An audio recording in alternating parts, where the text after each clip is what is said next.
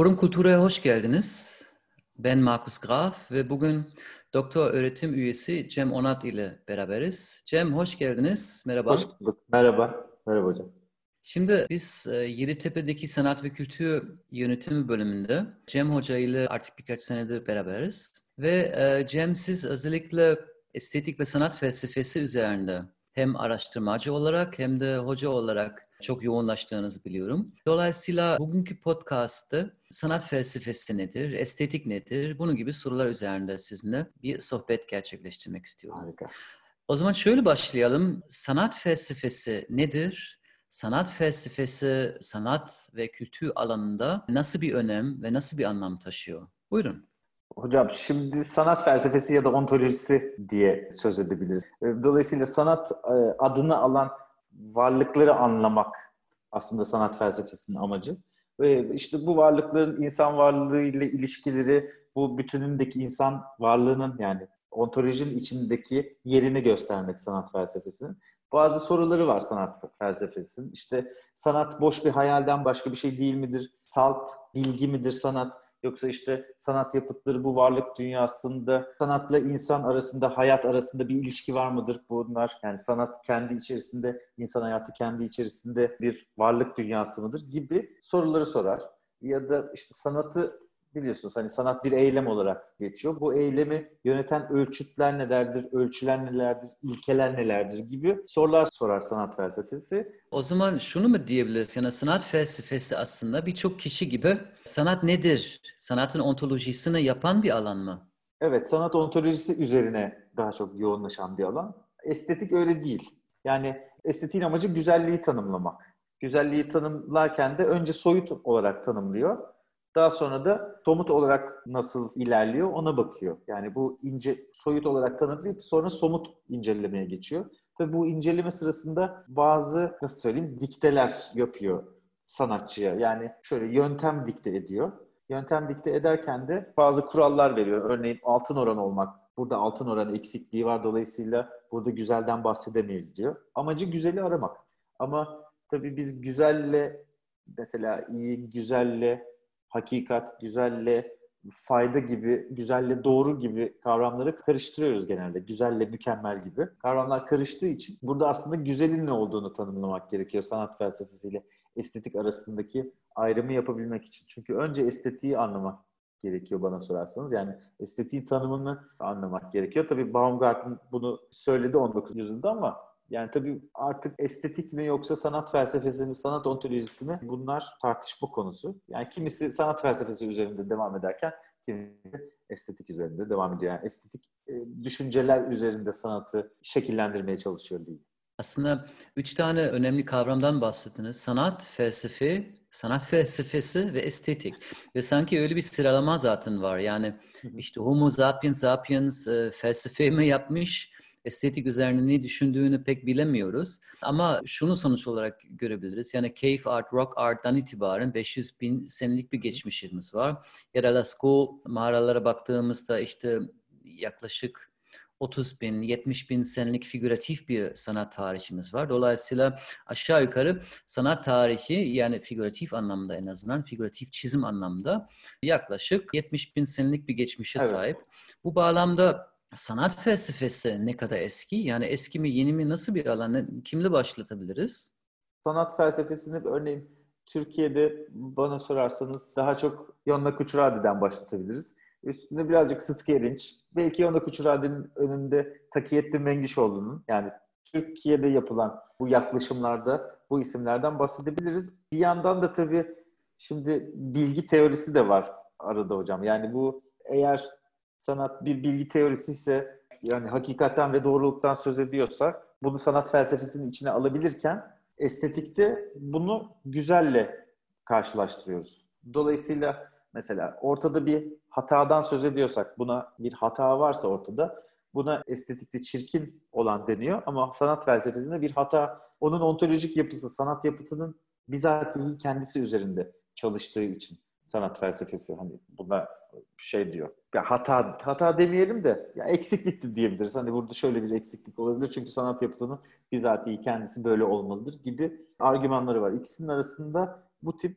Yani çok önemli farklar var. İşte örneğin estetik sanatın ilkelerini çözümlemeye çalışan felsefi bir teoriyken diyelim. Evet tabii teori diyebiliriz. Sanat felsefesi ise sanatın insan varlığı içindeki bütünlüğünü, yerini göstermeye çalışıyor gibi böyle farklılıkları var ikisinin de. Normalde biz e, bu tip sohbetlere yani özellikle tarih ve geçmişi sorduğumuzda genellikle yani Türk araştırmacıları dahil herkes işte tabii ki kaynakları ve batıdaki kaynakları başlıyor. Siz Türkiye'de başladınız. Bu aslında evet. önemli bir şey bu arada. Ben onu onu sevdim. Bu arada şey yani konuda tabii ki şeyi de unutmayalım. Özellikle estetik alanında Türkiye'de ilklerden birisi İsmail Tunalı önemli evet. bir hocamız. Hatta Yeditepe'de de bir dönemde beraber evet. çalışmıştık. Çok da değerli bir araştırmacısı. Ama tabii ki bir yanda da şey ta işte Platon'a kadar dönmemiz gerekiyor. Çünkü işte yani antik Yunan felsefe ya da Athena felsefesinde sadece işte bireysellik ya da toplumsalcılık ya da devlet üzerine değil, sanatın e, toplum içindeki anlam ve önemi üzerinde de yazılan metinleri bulunuyor. Dolayısıyla aslında sanat felsefesi bu bağlamda yazılı felsefe tarih kadar eski. Yani 2500 seneden beri aslında felsefecileri çok yoğun bir şekilde sanat ve estetik üzerinde yazı yazıyor. Fakat tabii ki 2500 sene boyunca hem sanat hem felsefe hem de tabii ki estetik çok yoğun bir şekilde değişti. E, o değişim üzerine biraz sizinle sonra konuşmak isterim. Çünkü işte antik sanatının anlayışını, old masterlarının anlayışını ve modern ve çağdaş sanattaki sanat felsefesi, bilgi ve estetik kavramları tabii ki çok farklı. Şimdiye kadar birkaç kez bu tuhaf kavram kullandınız. Hatta çok tehlikeli bir şeyi girdiniz. Evet, Sürekli güzellikten bahsettiniz, estetikten bahsettiniz. Zaten sade vatandaş estetik ve güzel aynı değil mi diye soracak. Buyurun evet, hocam. Yani. Estetik nedir? Estetik yani. nasıl tanımlayabiliriz? Estetiğin tamamen salt amacı güzelliği tanımlamak. Karşıdaki güzel nedir? Onu tanımlamak ama şu da değil. Sen işte Ahmetciğim bak güzellik budur. Sen bunu bilmiyorsun. Sen bundan mahrum kalmışsın. O yüzden gel ben sana güzellik nedir onu anlatayım. Değil estetiğin amacı. Hatta bundan oldukça uzakta. Yani güzelden mahrum kalmış. O güzelin oldukça gerisinde duran, güzelliği anlayamayan ya da içinde olmayan his diyelim ya da o bilgiye sahip olmayan Ahmetlere diyelim. Bunu gel sana anlatayım bunu bak çok güzel bir şey var. O da güzel diyemiyor. Yani demiyor. Bu bunun tamamen karşısında duruyor. Bir diğer açı da mesela sanatçıların uyması gereken kuralları koyuyor. Başta da bahsettim. Altın oran işte 3'te 1'de duracak. Tamamen örnek veriyorum. Kadraj örnekleri. İşte eğer yüzün baktığı taraf eğer açıksa yani açık bırakmamız gerekiyor. Yani böyle bir kadraj alırsak benim şöyle bakmam gerekiyor. Böyle bakarsam yani sola doğru bakarsam oradaki güzelliği yani estetik açıdan güzelliği yok etmiş oluyorum. Bu tip kurallardan bahsedebiliriz. Biraz önce zaten Baumgartner'ın Estetika adlı kitabını biraz referans verdiniz. Ve bu şeklinde tabii ki yani Old Master dediğimiz dönem yani 15. yüzyıldan 19. yüzyılına kadar diyelim. İşte Rönesans, Barok, Neoklasisizm vesaire. O arada tabii ki güzellik kavram çok önemli. Yani görüntü açısından çok önemli. Yani doğru perspektif, doğru anatomi, doğru ışıklandırma, gölgelendirme vesaire. Ve o dönemde zaten güzel sanatlar kavram herhalde doğdu. Çünkü o dönemde sanatının güzel olması, doğru olması, hakiki olması ve bir bağlamda aslında rasyonel, doğru ve hakiki olan universal açısından ortaya çıkmasının görevi üstleniyordu sanatçıları. Evet, 19. yüzyılın ortalarında bu çok yoğun işte. 1848'de Marx ve Engels'in ortaya attığı Komünist Manifesto ile beraber artık o hakikati gösterme çabası orada başlıyor. Bu arada bütün kuralları da tabii yok ediyorlar biliyorsunuz hocam işte perspektifleri vesaire. Özellikle bence 18. yüzyılın sonundan itibaren hem düşünce ekolu hem de sanat akım olarak işte Delacroix, Goya ve diğer sanatçılara baktığımızda bu geleneksel olarak güzellik ve estetik kavram yok olmuyor, değişiyor diyelim. Değişiyor, evet. Ve bundan itibaren bence çok yoğun bir şekilde sadece saf, klasik bir güzellik, antik bir güzellik yerinde farklı bir güzellik anlayışı ya da farklı bir estetik evet. anlayışı ortaya çıkıyor ve artık yani çirkinliğinin estetiği, bitmemişliğinin estetiği gibi kavramları ortaya çıkıyor. Sonuç olarak yani estetik sadece özellikle günümüzde güzel değil. Her türlü algılanabileceğiniz aslında bir algı biliminden bahsediyoruz. Evet yani, yani feno, fenomenden bahsediyoruz hocam. Kant'ın bakış açısındaki fenomenden bahsediyoruz. Yani somut olan, elle tutulabilir, beş duyumuzla algılayabildiğimiz şeylerin hepsini şu anda yani yapıtların ya da objelerin ya nesnelerin ya da dijital işlerin hepsine, eserlerin hepsine şu anda estetik bağlamda yani günümüz estetiği bağlamında ya da günümüz sanat felsefesi bağlamında bakabiliyoruz. Sizin söylediğiniz çok güzel bir nokta var. Sezan'la beraber bana sorarsanız işte 20. yüzyılın başı diyelim. Sezan'la beraber estetik algısı da değişiyor. Güzel algısı da değişiyor.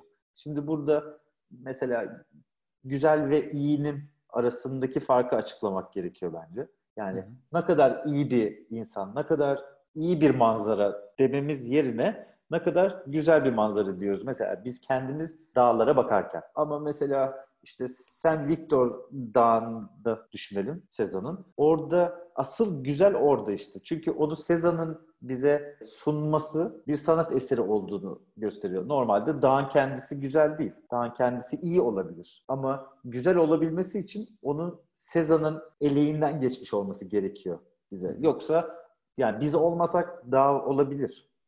O zaman sanki bir mesafede ihtiyacımız var. Çünkü özellikle bu peysaj ya da işte peysaj. doğa kavram bence çok ilginç bir örnek. Çünkü yani çiftçi için tarla güzel değil. Tarla e, verimli olabilir, faydalı evet. olabilir. Faydalı Ama sonra bir kentli geliyor.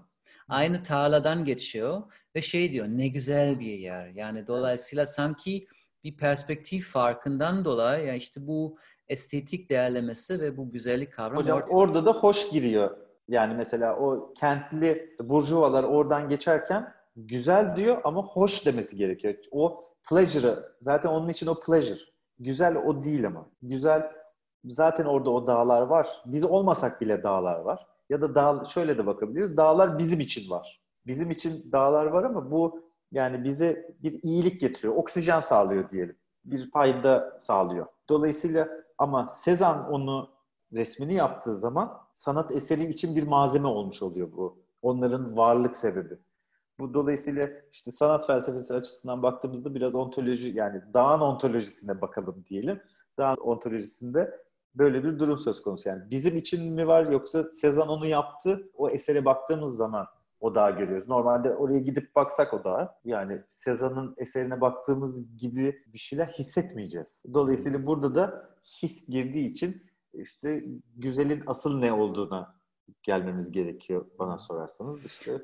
O zaman aslında şöyle diyebiliriz. Yani eğer mesela sanat büyük bir ev olarak hayal ediyorsak bu ev içinde farklı işte katlar var, farklı odalar var, farklı işte koridorlar var. İşte sanat tarihçileri, işte sanatçıları kendilerine, işte sanat piyasası, sanat ortamı, sanat kurumları hepsi böyle bir oda içinde saklı ve hepsi beraber aslında bu sanat ortamı var ediyor ve odalardan birisi tabii ki sanat felsefesine ait ve biraz önce dediğiniz gibi sanat felsefesi aslında devamlı olarak yapısal olarak ya da kavramsal olarak teknik açıdan sanatının ontolojisini, sanatının toplum içindeki rollerini sorguluyor ve aslında tanımlamaya çalışıyor. Bu bağlamda aslında sanat felsefesi bir nevi sanat yapıtı ve seyirci ya da sanatçı ve toplum arasında böyle neredeyse köprü. pedagojik bir köprü kurar mı diyebilir miyiz? Kurabilir. Evet hocam.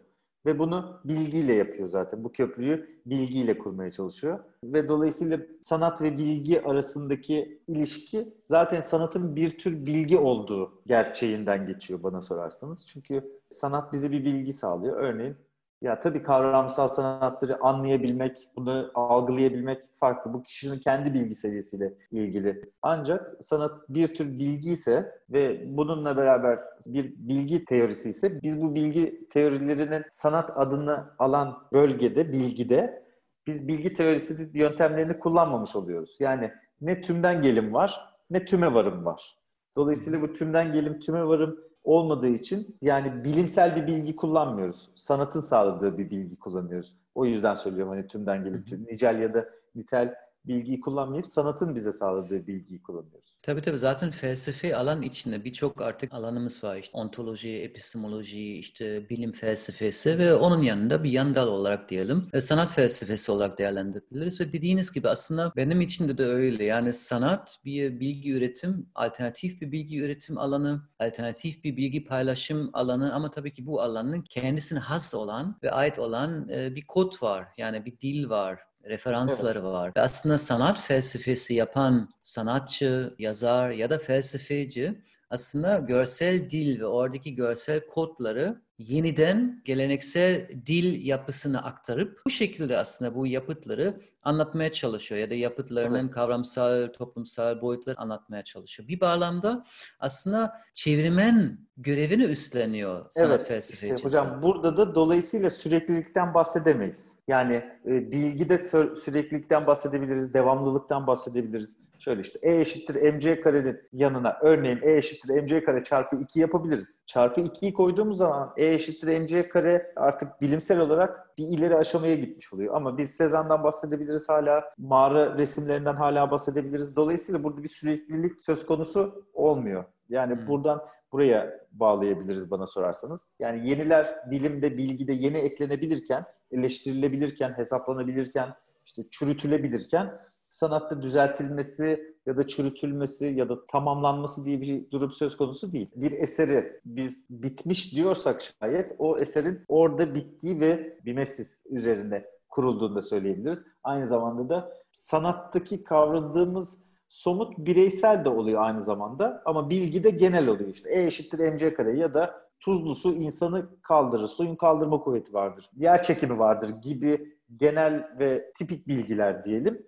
Bunlar zaten bireyselin karşıtıdır. Bunu genel bir kabuldür bunların hepsi ama sanatta böyle bir şey olması mümkün değil.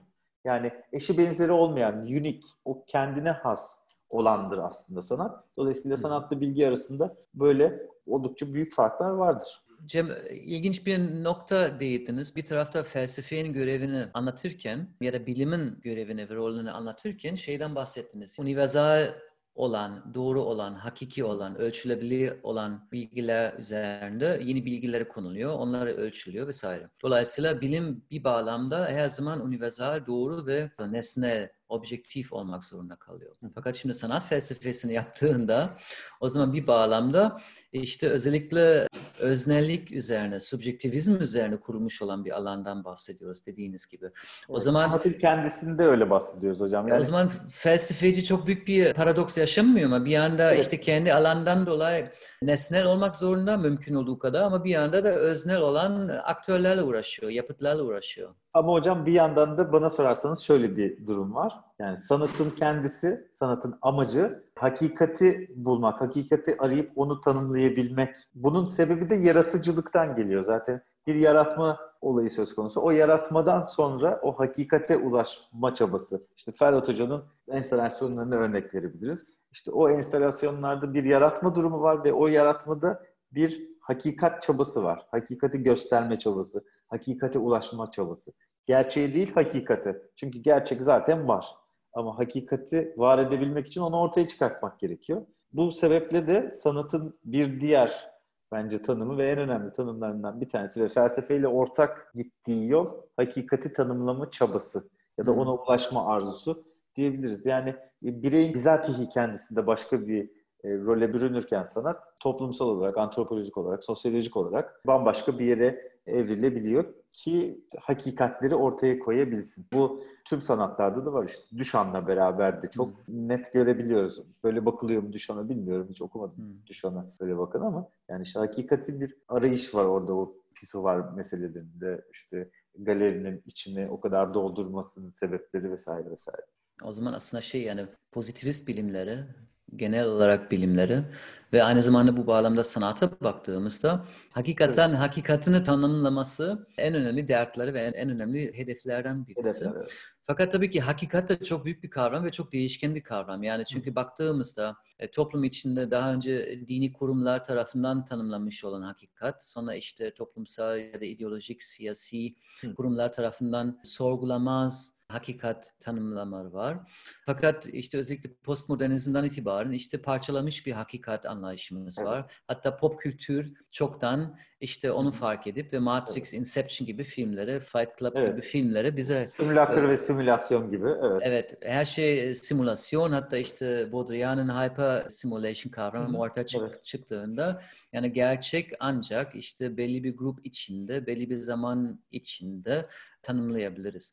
Bir anlaşma aslında bahsediyoruz. Hatta sanata baktığımızda özellikle bu hakikat kavram bence çok net ve bariz hem estetik olarak hem de kavramsal olarak değiştiğini görüyoruz. Yani 17. yüzyılındaki işte Nicolas Poussin'in tanımı ile başlarsak Poussin mesela şey diyordu yani sanatın görevi nedir? Sanat universal olan, doğru olan, güzel ve hakiki bir şekilde ortaya koymak zorunda. Yani Hı. demek ki aslında sanatçı bu bağlamda tıpkı o dönemdeki dini adamları ya da o dönemdeki bilimle adamları universal hakikatin peşinde.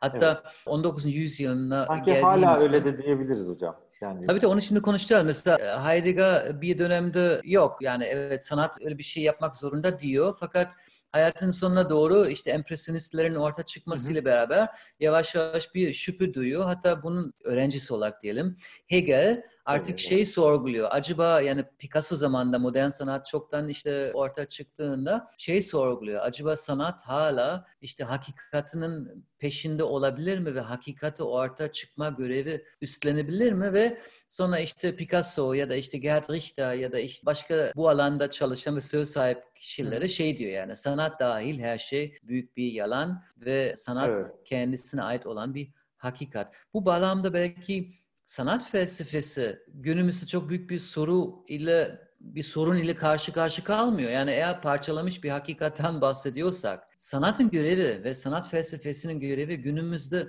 nasıl olabilir? Ne olabilir? Hocam burada yine güzele dönmek istiyorum müsaade ederseniz. Çünkü şimdi güzelle hakikat arasında yani truth'la, doğrulukla arasında ne fark var?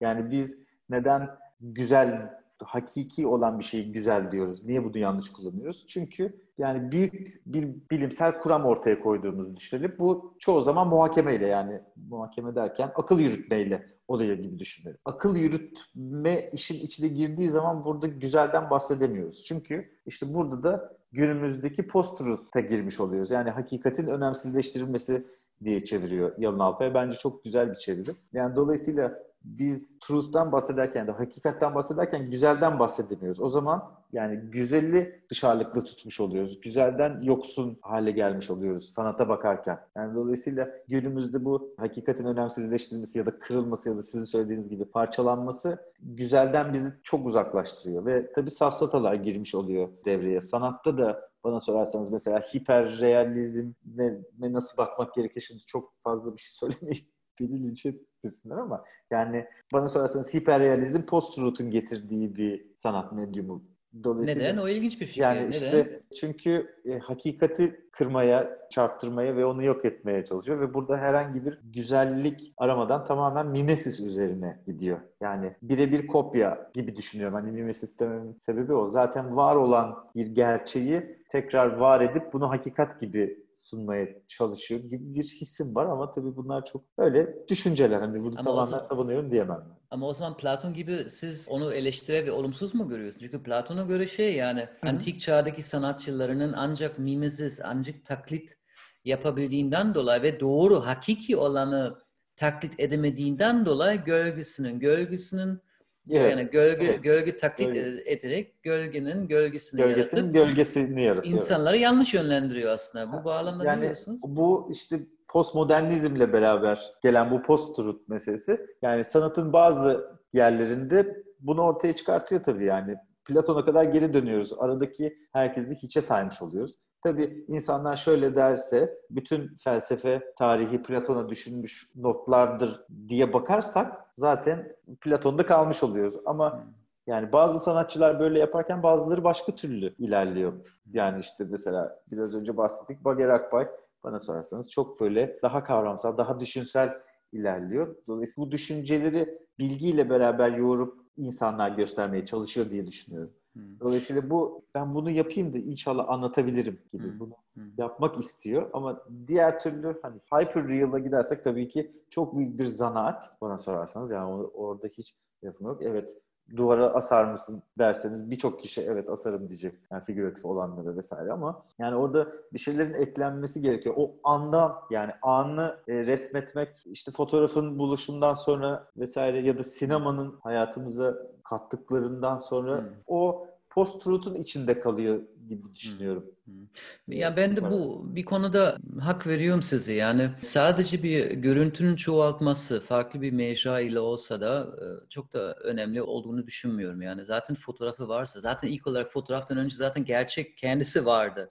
Sonra işte oradan fotoğraf alıyorsun. O fotoğraftan tekrar sadece bir reproduction yaptığında yani zanaat dışında eğer çok ayrı bir kavramsal boyut katmıyorsan e, yani e, onu vurgulamak istemek, yani, sürekli onu vurgulamak istemek ve işte biz buradayız. Bir yani bu anda yaşıyoruz. Bu anda kaldık ve bu anı unutmayalım. Kahve içen bir adamın resmini hiperreal olarak yapmak ya da o zanaati gösterebilmek ya da bir portreyi yapmak halen bu çağda bana sorarsanız birazcık kolaycılığa da kaçıyor aynı zamanda. Biraz kolaycılık böyle. O zaman buna sanatın neresine koyabiliriz bunu? Tabii ki sanatın içine koyabiliriz ama neresine koyabiliriz o tartışmalı bana.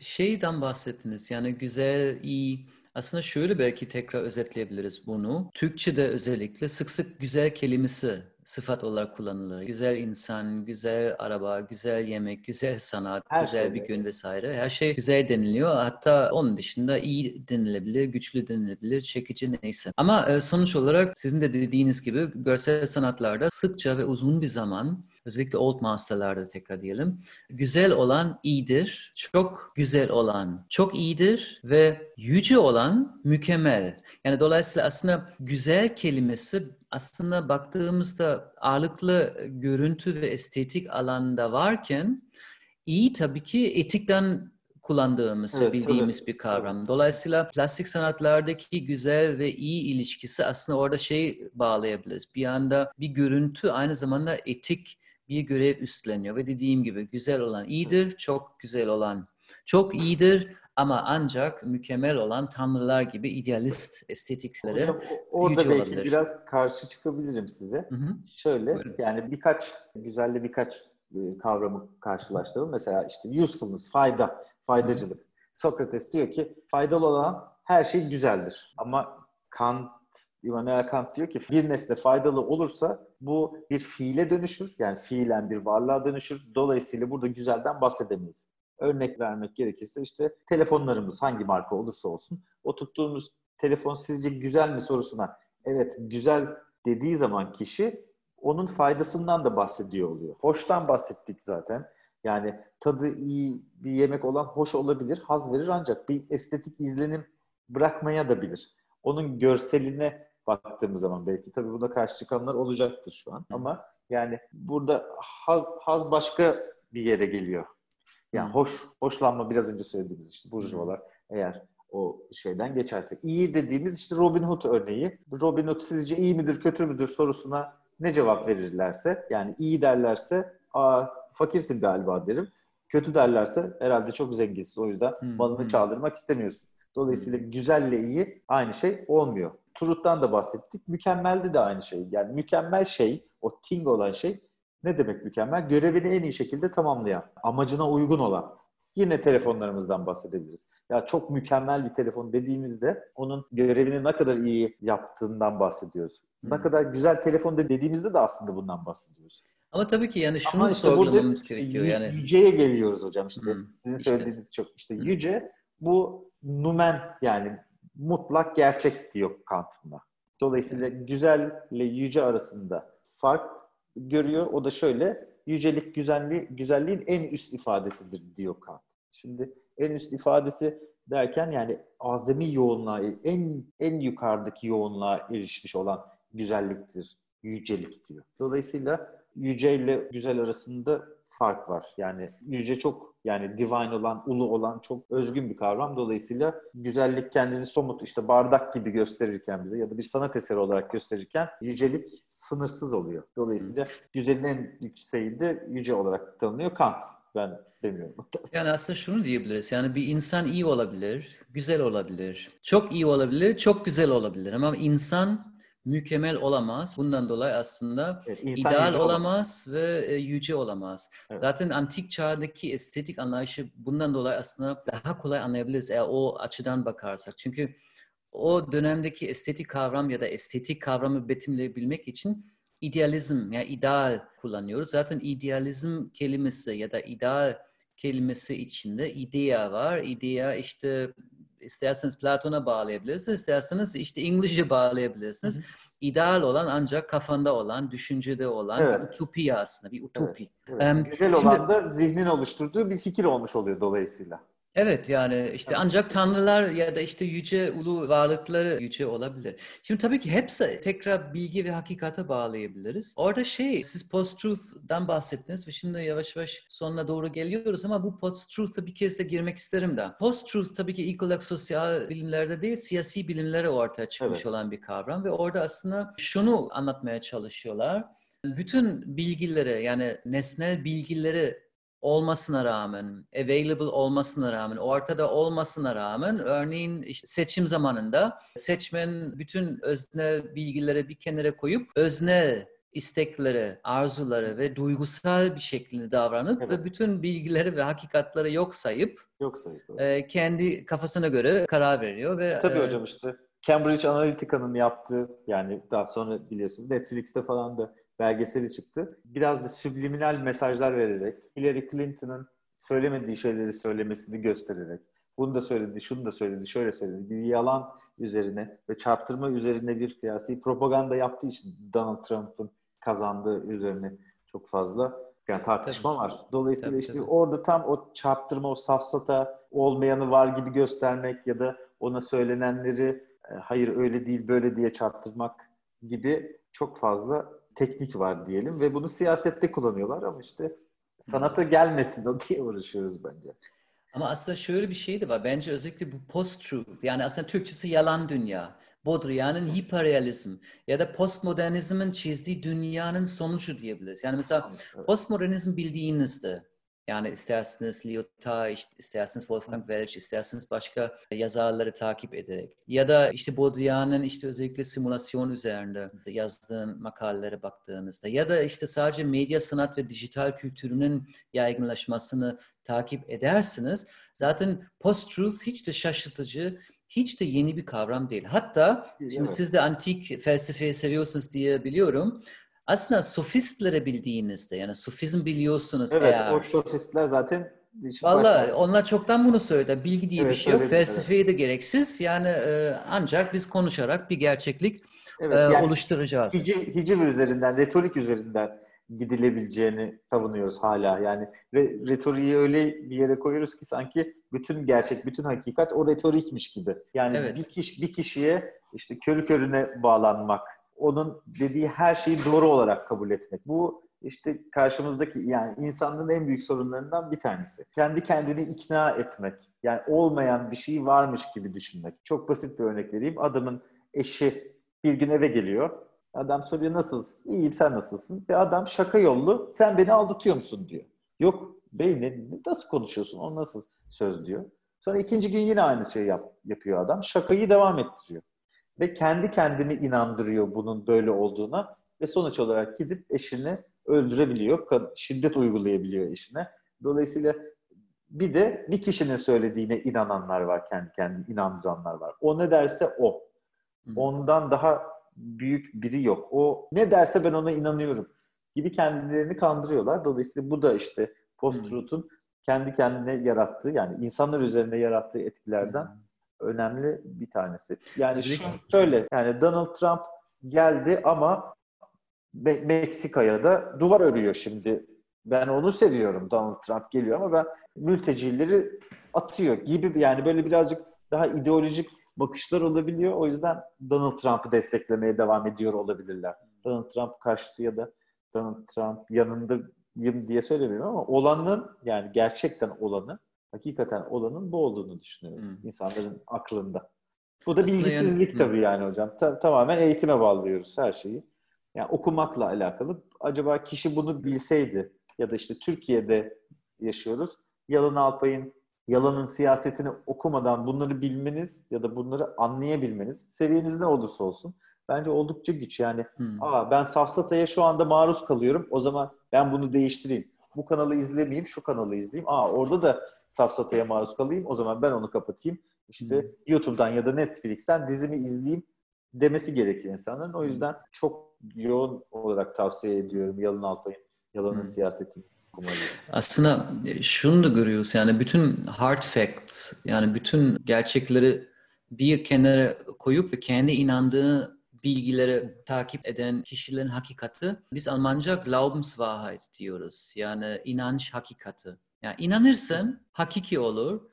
Karşı tarafta seni de asla ve asla ikna edemez. Çünkü evet. inanç başka, bilgi başka. Zaten felsefe tarihinde hep şunu diyoruz yani felsefeden önce ya da felsefe ve bilim tarihten önce ne vardı? Mistisizm. Yani mistisizm içinde inanıyorsun işte felsefe ve bilim tarihi içinde işte bilgi inanç yerine geçiyordu. Şimdi ve bunun sonunda hakikaten yani bu post-truth meselesi çok doğal ortaya çıkıyordu. Ya. Çünkü bu kadar fazla desinformasyon, bu kadar bilgi kirliliği ya da genel olarak bu kadar bilgi ve bilgi kaynakları varken ve aynı anda varken globalleşmiş olan bir dünyada tabii ki hangi bilgileri doğru, hangi bilgileri şu anda takip edilmesi gerektiğini uzmanlar dahi çoğu zaman da bilemiyor. Ama bundan dolayı ve belki konuşmamızın sonunda çok kısa ona da değinebiliriz. Post-truth olan bir dünyada sanat ve kültür bence hiçbir zaman olmadığın kadar önemli olmaya başladı. Çünkü evet.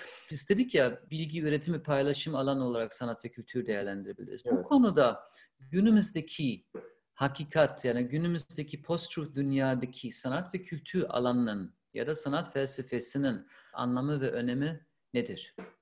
Hocam şimdi sanat ve kültür yönetimi bölümünde olduğumuz için yani bu biz bu bölümdeyiz. O yüzden bakın şöyle diyoruz. O yüzden bakın sanat ve kültür çok önemli. Bu post truth'u sanat ve kültürle ancak aşabiliriz. Bu bölümde çalıştığımız için söylemiyoruz. Bunun sebebi ancak sanatla bazı şeyleri algılayabileceğimiz ve örneğin işte kültürel ekonomi, kültür politikaları yani kültür politika dediğimiz zaman yani siyasetten bahsetmiyoruz kültürel ekonomi dediğimiz zaman o kültür ekonomisinin yani o kültürün ya da daha global diyelim. Global kültürün nereye gitmesi gerektiğini, insanların eğitimini nasıl yapmamız gerektiğini ve o kültürü bizim yani bir kişinin çıkıp ya da bir cemiyetin çıkıp onu şekillendirmesi durumunun söz konusu olmayacağı bir hale getirmeye çalışıyoruz zaten. Yani her açıdan işte işitsel sanatlar, görsel sanatlar, plastik sanatlar ya da dijital sanatların hepsini buna kanalize etmemiz gerekiyor diye düşünüyorum ki o zaman ancak biz bu bizi kandırmalardan kaçınabiliriz. Ancak böyle yapabiliriz diye düşünüyorum. Türkiye'de biraz bu yapılıyor gibi hissediyorum hocam. Mesela Berkun Oya'nın yazdığı oyunları çok beğeniyorum ve uygulamasını da çok beğeniyorum. Çünkü bambaşka bir şey sunuyor sana ve bir bakış açısı yani çok basit bir insan olarak düşüneyim kendimi. Yani çok böyle hayretler içinde izledim ben o. Şu anda olduğum gibi değil de farklı olsaydım şayet çok ilgiyle izlerdim onu. Sanki bir cam koyuyor izleyiciyle arasına tiyatroda Berkun Oya. Ve o camı koyduğu an biliyorsunuz arabanın içindeyken dışarıdaki size bir şey yapamaz gibi hissedersiniz arada cam varken. Ama camı açtığınızda bir ürker insan. Yani camın öyle bir etkisi vardır. Ve oyuncularla, oynanan oyunla seyirci arasında böyle bir cam koymak ve seyirciyi rotasyon yapmak oyun içerisinde işte o zaman hakikate doğru gidiyoruz gibi hissediyoruz. Çünkü bir yerde bir ilk perdede bir şey izliyoruz. ikinci perdede başka bir şey izlemeye başlıyoruz. Hmm. Ve e, birinciyi onayabiliyoruz ya da birincideki hataları anlayabiliyoruz ya da ikincideki yanlışları anlayabiliyoruz gibi yani bu bakışlar özellikle tiyatroda yani bu bakışlar bana sorarsanız bu post-truth'u aşabilmemizde işte sanatta mecburuz. Başka şansımız yok. Ve kültür yönetimine mecburuz. Sanatı ortaya koyacağız. işte kültürel mekanlar açacağız. Kültürel organizasyonlar yapacağız ki ancak o zaman biz bunu aa bu böyle değil. Bunu anlıyorum diyebilelim. Bence çok doğru söylediniz. Artı tabii ki post-truth çok yoğun bir şekilde mass culture, popular culture yani popüler kültür ve en önemlisi popülizmi bağlayabiliriz. Yani çünkü etrafımızdaki görsel kültürünün kaynaklarına baktığımızda çoğu Evet. zaman da popülizm üzerine kuruluyor. Yani vasat ve yüzeysel söylemleri daha kolay yutulabilecek, satılabilecek, pazarlanabilecek bilgiler üzerine duruyoruz. Ya da onlar ön planda kalıyor ve bence özellikle sanat ve kültür bu bağlamda ya da sanatçıları tıpkı bilim adamları ya da bilim bilim kadınları ya da araştırmacıları ya da akademisyenler gibi aslında bu bilgi çöplüğünün, bu yüzeyselliğinin ötesine geçip ve hakikaten faydalı, iyi, güzel ve değerli bilgileri, yeni bilgileri, alternatif bilgileri e, yaratıp ya da keşfedip ve bizimle Evet. e, paylaşıyor farkın- bence. Evet, farkındalık yaratmak. Yani Evet. sen bunun farkına var. Nasıl varacaksın? Biliyorsun. Bildiğin için farkına varabiliyorsun. Zaten farkına varabilmek hep bilme var. Yani Türkçenin de öyle bir güzelliği var. Evet, fark etmek, yani işte görmek, fark etmek, anlamak. Valla ben Cem Hocam çok fark ettim. Far- farkındalık e, yarattınız, en azından ben de. Ben çok keyif aldım, çok teşekkürler. Birçok önemli kavramlardan bahsettik. Linkler açtık. Şimdi dinleyiciler için bazı konuları e, belki araştırmasını isteyecekler. Zaten bu podcast'ın anlam ve önemi bu. Yani biz işte bir yarım saat içerisinde bazı kavramları inceliyoruz, değiyoruz, bazı kapıları açıyoruz ve ondan sonra aktif olan eleştiri ilgilenirse o kapılar, o linkler üzerine kendi bilgilerine ulaşabilir. E, Cem Hoca çok teşekkürler e, Forum Kultura programımıza katıldınız. Çok şey öğrendim ve dolayısıyla size çok teşekkür ediyorum. Ben teşekkür Ee, ederim davetiniz için hocam. Sağ olun. Valla süper teşekkürler. O zaman şimdilik e, bu kadar. Forum Kultura bugünkü programımız kapatıyoruz. Cem Onat'la beraberdik ve sanat felsefesi ve estetik üzerine çok yeni, iyi hatta çok iyi e, bilgileri edindik. Bunun için çok teşekkürler Cem. Başka programlara tekrar görüşmek üzere. Şimdilik iyi günler. Hoşçakalın.